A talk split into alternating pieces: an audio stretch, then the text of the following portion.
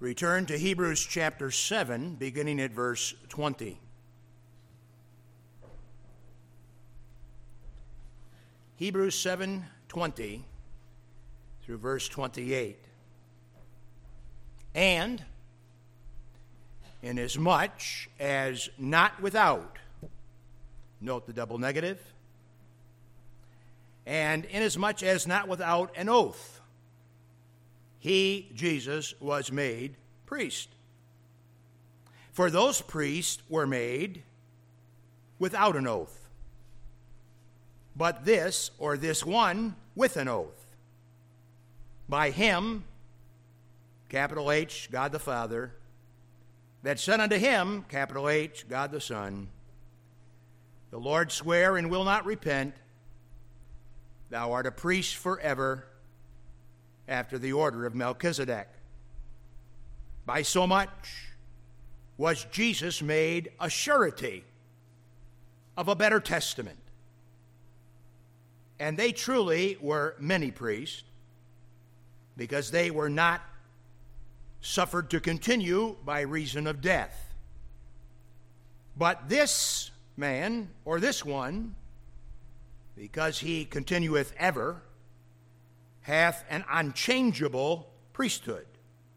Wherefore, he is able also to save them to the uttermost that come unto God by him, seeing he ever liveth to make intercession for them.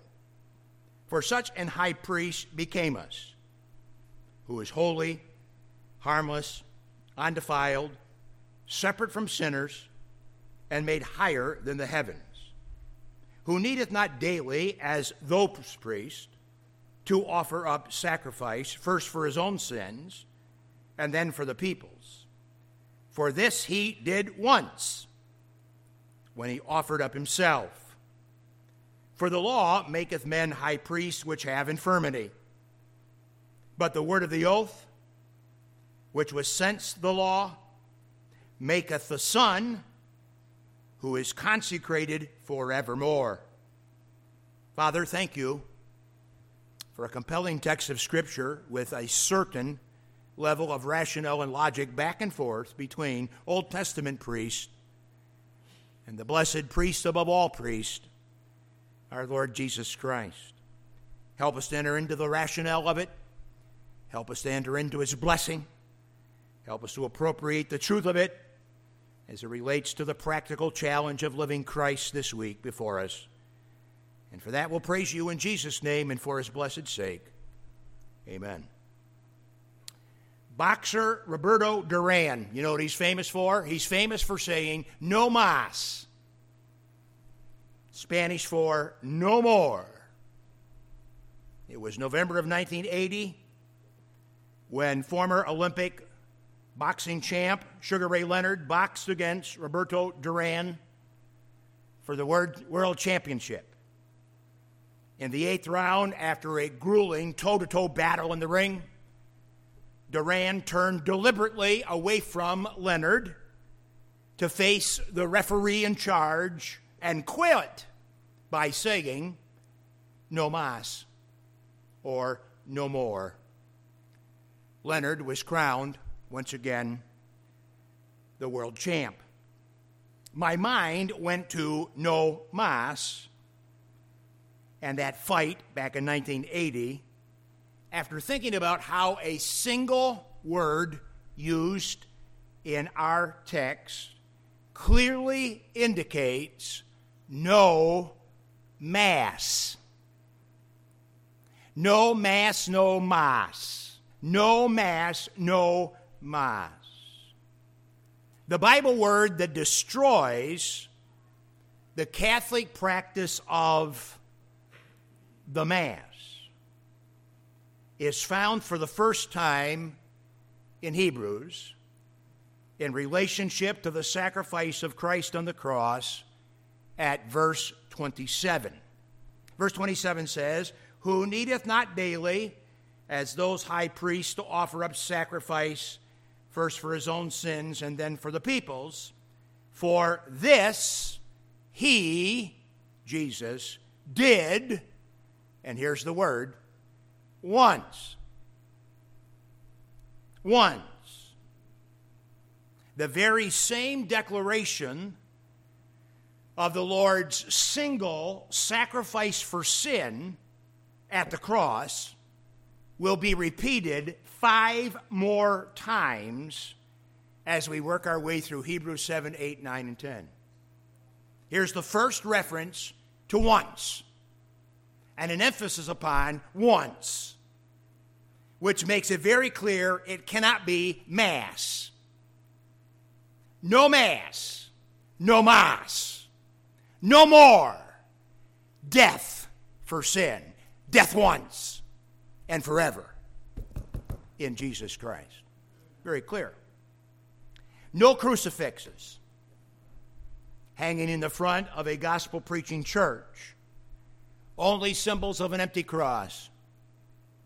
Because in no way do we believe that Jesus must currently be dying because you indeed are currently sinning, as am I.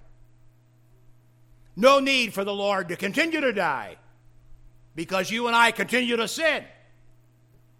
For what Jesus did on Calvary was once and for all.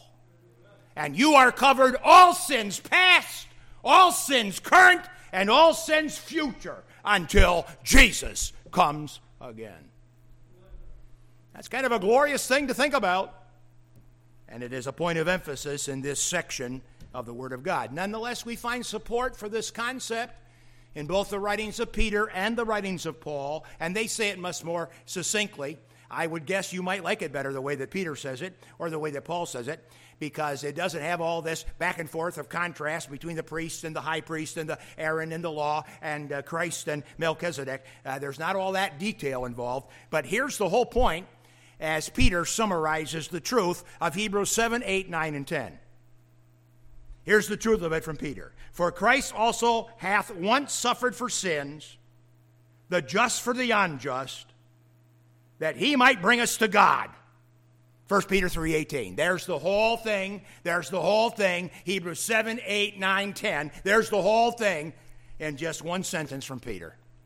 And Paul does about the same thing. Paul says it this way For in that he died, he died unto sin once but in that he liveth, he liveth unto God. And we would say forever. Romans 6 10. So both Peter and Paul cover the entirety of Hebrews 7, 8, 9, 10 in those single sentences. And that's why I say you might better like Peter and Paul. Uh, than the uh, great detail of which we work through here in Hebrews. And yet, it is in the detail that we discern uh, some of the blessedness and get a sense of the depth and the height and the breadth of the love of Christ uh, wherewith we've been loved of God. And so, by no means should we want all sermons to be quick, although I can see in your eyes that you do have your limits. Please observe that the very first word of our text today is the word and. Verse 20, and in as much. And also note the word wherefore at verse 25. Both of these words remind us of continuing logic and presentation to be applied. It's important that we do not lose sight of the big picture here, as seen last time in verse 19. What is all of this all about? And the answer is by the which we draw nigh unto God verse 19. We are ultimately talking about drawing near to God.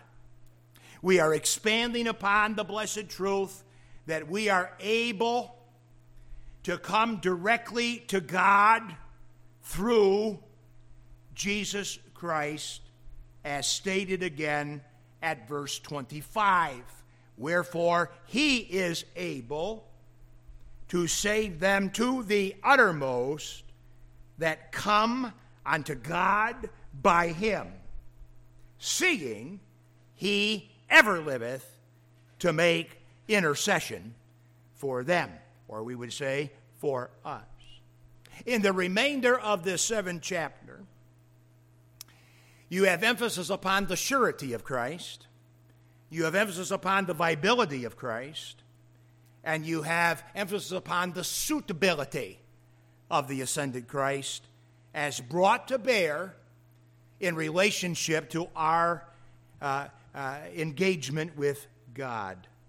And so that will be the focus of our attention as we zip the list of those three points of emphasis from 20 to 28 this morning. We begin with the surety of the Lord as presented in verses 20 to 22 and then summarized at the end in verse 28. 20 to 22. And as much as not without an oath, Jesus was made priest.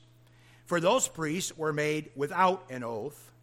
But this one, or this man, with an oath, by God the Father, that said unto God the Son, The Lord swear and will not repent, Thou art a priest forever after the order of Melchizedek.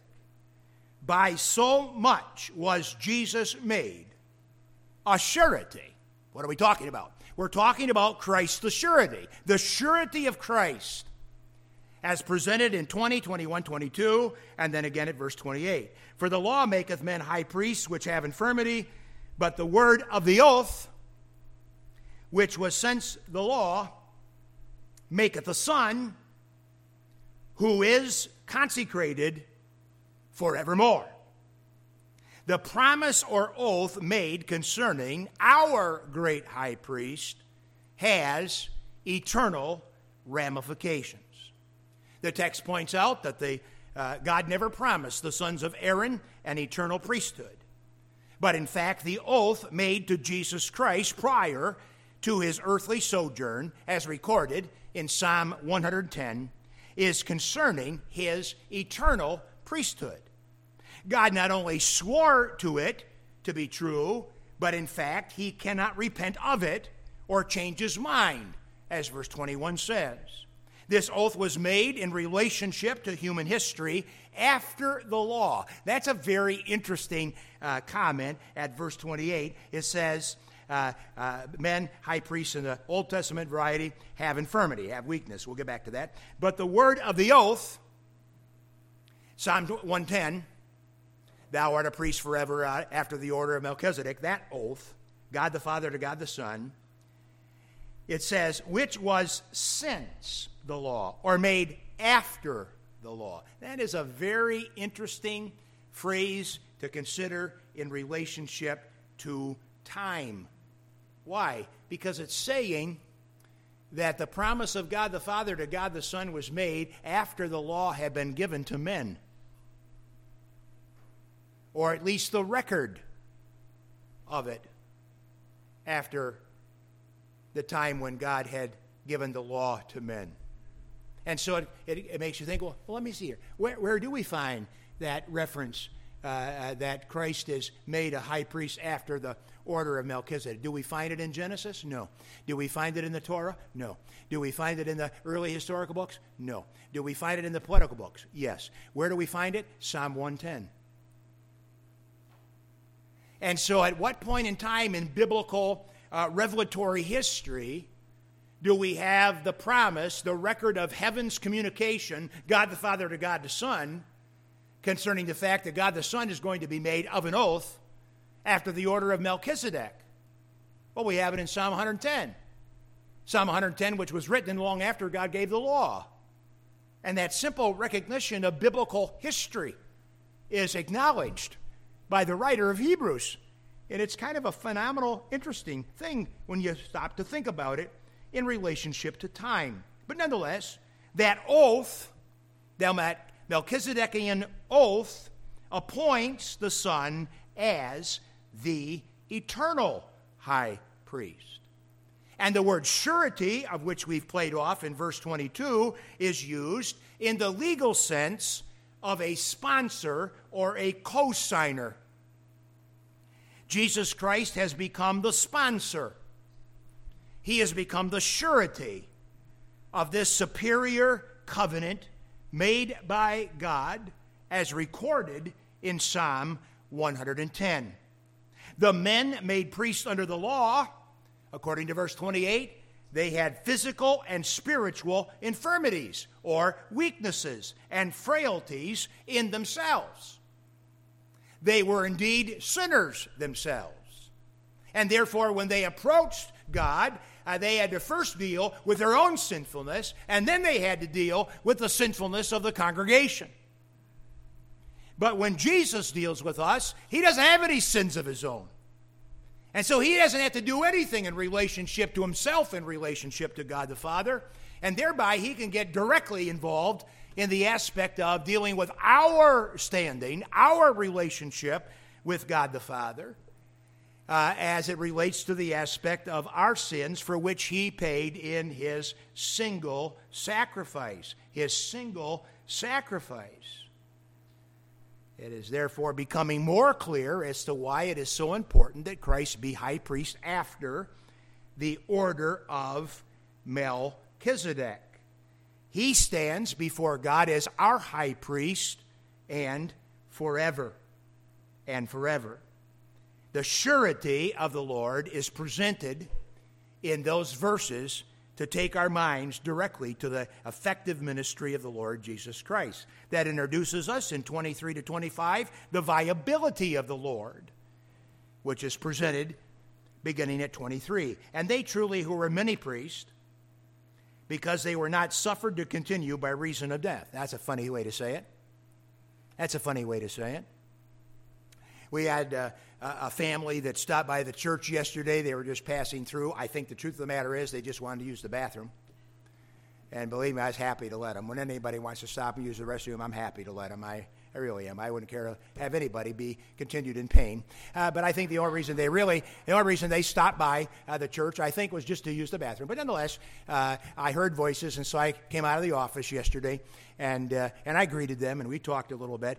And uh, whenever I talk to people that I don't know, I always, uh, I always uh, uh, go off on the thing. Yeah, this church right here has been here a long time. We were an active congregation before Abraham Lincoln was the president. That's one of my go to statements that I use when talking to people and introducing them to the aspect of our church. Long, long time uh, this church has, has been around and, uh, and preaching, as it were, the gospel of Christ. And so I utilize that to speak to people. Uh, that uh, I, I, am trying to find out where they're coming from and what they're doing and, and see if there's any purpose in their being here besides the restroom. There wasn't, so uh, we didn't talk long. But nonetheless, uh, nonetheless, uh, one of the other things that sometimes after I say that, people will ask the question so, how many churches, how many pastors rather, has the church had over those years? And and uh, a lot of times I said, I don't remember. Because most of the time I don't remember. I've looked it up two or three times, but it's such an important number to me, I keep forgetting what the number is. But, uh, but there's a reason why churches that have been around a long time have a number of pastors, and it's not just because pastors want to go, and it's not just because people want them to go. But uh, I tell you a funny thing about pastors, and that is they die. Here's one sure way to end pastoral ministry kick the bucket. You're done. You're dead. And guess what? Once you're dead, you can't be the pastor. Did you know that? Did you know once you're dead, you cannot be the pastor? Well, that's not just my logic. That is actually what the Bible says. 23 says, And they truly were many priests because they were not suffered to continue by reason of death. What happened to those guys? They kept dying. They had to keep having another one, and another one, and another one, and another one, and another one, and another one, and another one, and another one. Why? Because everybody dies. Everybody dies. You too, me too. Everybody dies. And yet, the logic of the passage, as it relates to the Lord's viability, which is the point of stressing for our spiritual admonition and blessing, is that the Lord's eternal viability, according to the oath of promise, means that he has an eternal, ongoing, continual, unchangeable ministry on our behalf. his ministry is described in verse 24 as indeed unchangeable. But this man, because he continueth ever, he never dies. Because of that, he has an unchangeable priesthood. You never have to worry about going to God the Father in the name of God the Son and God the Father saying, Who? Oh, he's the old Savior. Oh, he's the one you used to pray to. He's the one you used to name. He's the one you used to uh, uh, work with. But, but now there's somebody else. Never. Never. Jesus Christ, the same, yesterday, today, and forever. Because he continueth. Not only is his viability forever, but his ministry is unchanging in relationship to us. It results in a perpetual intercession for those who come to God through Him. I tell you that verse 25 ought to be a part of every one of our memory bank, and a number of people have memorized it, and many of them don't realize what it's actually saying. Let me give it to you. Wherefore, that word says some sense of rational logic is being concluded. He, in represent, representation of God the Son, is able, two word choices in the Greek. One would mean uh, ability or capability and power. The other one would mean authority and permission. He, of course, has both, but this is the word for power. This is the word for capability.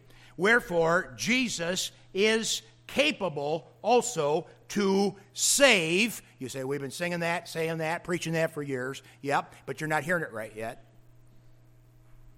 You're not hearing it quite yet. Right, in the regards to this text. Wherefore he is able to save them to the uttermost. What does that mean? Well, back in chapter 6 and verse 1, the appeal was let us go on to maturity, let us go on to perfection. Let's not stay exactly where we are in regards to spiritual growth and development of the Lord, but let's go on to our appointed perfection in Christ. Let's get busy becoming what we are going to be. That is the appeal beginning at chapter 6 and verse 1. And that continues to be the appeal here. Now, here's what you're being told about Christ. Here's what you're being told about Christ. Here's what you're being told about Christ in Hebrews 7:25. He has the power to get that done. He has the power to save you as you were appointed by God in eternity past for eternity future. You will not be a disappointment to God. You cannot be a disappointment to God. Oh, you can today by your lack of cooperation with Him. But you are not destined to ever be a disappointment to God in the long run. For He will secure, and indeed has secured, in Jesus Christ, your full, perfect appointment. That's the kind of thing I get to think about all week long. Wow. What a stir of the heart and mind. What a blessing. What an encouragement.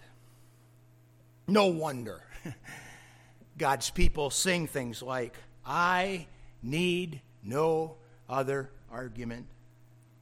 I need no other plea.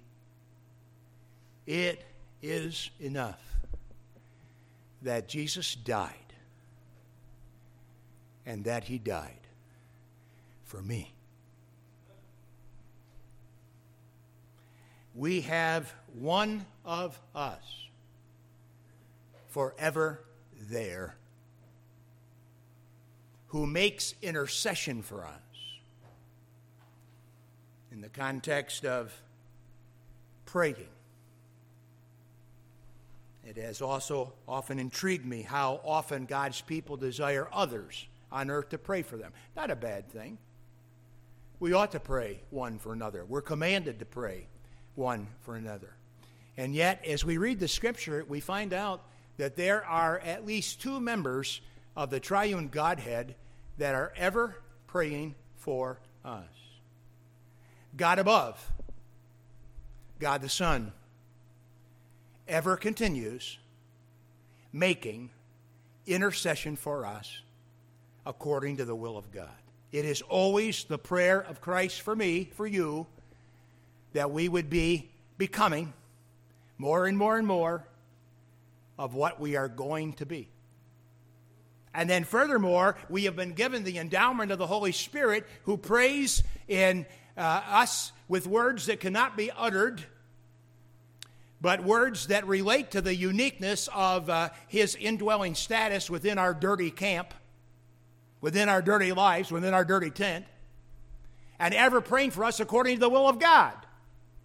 And so we have one above us who ever prays for us. We have one within us who ever prays for us. And both of them pray perfectly according to the will of God, the Father. And really, when you and I pray, what we're trying to do is we're trying to join in the prayer request of the Son, join in the prayer request of the Holy Spirit concerning our lives. Realizing the fact that we are on our way to be just like Jesus. We are on our way to be just like the Lord Jesus. That is powerful encouragement. And of course, then it underscores the truth that we say here at the last the suitability of our Lord, which is uniquely described in verses 26 and 27. 26, for such an high priest became us. We don't talk like that. He became us you mean he became a man? No. For such a high priest, a high priest of that perfect oath variety, which is true of Jesus Christ, is fitting for us, or needful for us, or appropriate for us, or in our case. And how is he fitting for us? Well, he is holy. How does that fit with me? I'm unholy. He is harmless. How does that fit with me? I'm harmful. Uh, he is undefiled. How does that fit with me and you? We are defiled. He is separate from sinners. How does that fit with you and me? We are sinners. He is made higher than the heavens. I can't even jump. So there are five unique descriptions of our high priest in verse 26. That fivefold description all falls under the banner of He became us or He was fitting for people such as we, or me, you, us. The fivefold description of Christ works to convince us of the truth that He is exactly the kind of Savior we need. He is described as undefiled by sin. Holy, holy, holy. He is described as without fraud or guilt. The word harmless means no fraud, no guilt. He is unsoiled. Number three, undefiled. Unsoiled. Number four, he is divorced from sinfulness. He cannot be associated as a sinner. The whole truth of the gospel is he who knew no sin became sin for us that we might be made the righteousness of God in him. And here we're being told that uh, there is a unique sense in which he is separate or apart from uh, any element of sinfulness as sinners. Uh, was he truly one of us? Yes. In what sense? Human. Was he one of us in the sense of sinful human? No, ever not. Absolutely not. Is he one of us? Yes, human. Is he one of us in the sense of, of sinner? No. And there are some stupid believers have the idea that somehow that diminishes the value of Christ to us. Why, if Christ could uh, associate himself with our sin by being a sinner, he couldn't save us because he would have had sins of his own. He had no sins of his own. And on that basis, he can save us. And then you talk about ascended, made higher than the heavens. He's not just in the heavens, he's higher than the heavens. He's higher than the heavens. When it comes to drawing near to God, now don't forget, that is the topic here. When it comes to drawing near to God, our need is such that no cosmic superhero will do. No Superman, Spider Man, or a conglomerate of Incredibles can help us on with God. We need a very unique Savior. And we have a very unique Savior, the God man, Jesus Christ. Jesus can rescue us utterly. Jesus cannot rescue us Jesus will not rescue us just so we can get a heaven ticket and then live the life we want to according to the lust of our flesh and the ways of the world. He cannot and he will not save that way. He only saves utterly. He only saves completely. He only brings a person ultimately over the discourse of time to the moment of perfect before God the Father because of standing in God the Son. The act upon which this salvation is rendered is one time for all. Unlike the Old Testament system of sacrifice with its many thousands of animals slain, Christ died once for all. It is the quality of his death in contrast to the quantity of animal deaths that is called to testify in this seventh chapter of Hebrews. I just read again in recent days of Solomon's 22,000 bulls sacrificed and 120,000 sheep slaughtered in a single day as the temple was dedicated. Verse 27 confirms that Jesus, of his own volition, offered himself the one and final sacrifice for sin once and for all. The way to God is open. The veil between God and man is torn top to bottom. One of the first truths that we instill into our young minds is this we are weak, but He is strong. Verse 28 reminds us of the law itself, and the men who carried it out were also weak. They were also men of infirmity but the Son is eternally strong. We, dear ones, are complete in Him.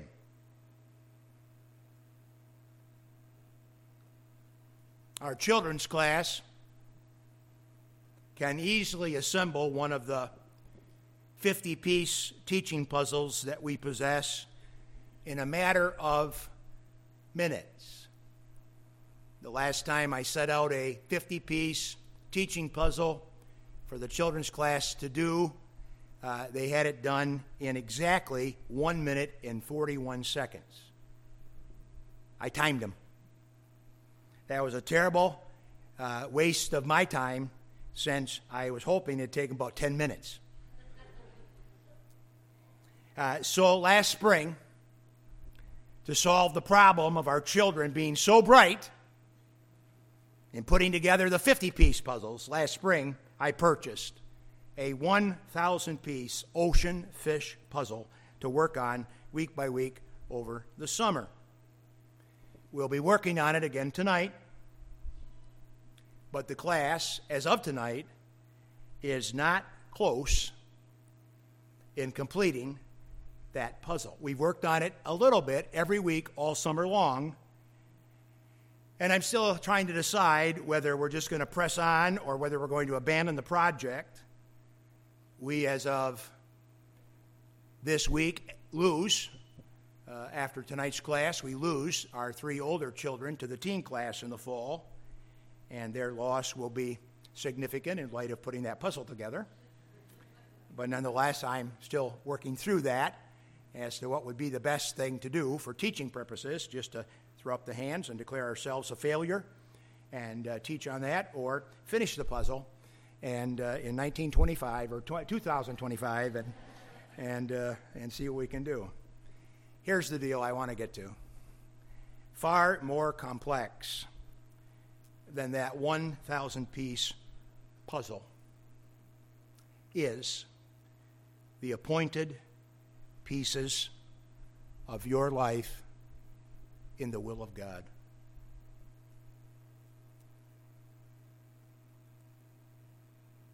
You will never get it done. And some of you have been trying to force pieces for years. The puzzle of your earthly life cannot be completed by you alone, nor can anyone on earth help you to be complete. But there is one in heaven who can complete your puzzle, the puzzle of your life in the will of God, to the very last piece. And that one is Jesus Christ the Lord. Thus, we spend our time talking about Christ, not only so that people will be saved and know that if they should die, they would go to be with the Lord in heaven, sure but so that people would understand that only by Christ do you become the perfect you. That only in Christ do all the pieces of God's appointed puzzle come together complete. Christ can complete you to the very last piece. Or, as the Bible says it, utterly. Father, help us to be a responsive people this morning to the truth of the great work that you've begun, and the great work that you do, and the great work that you will finish in the coming day of Christ. We praise you and thank you in Jesus' name. Amen.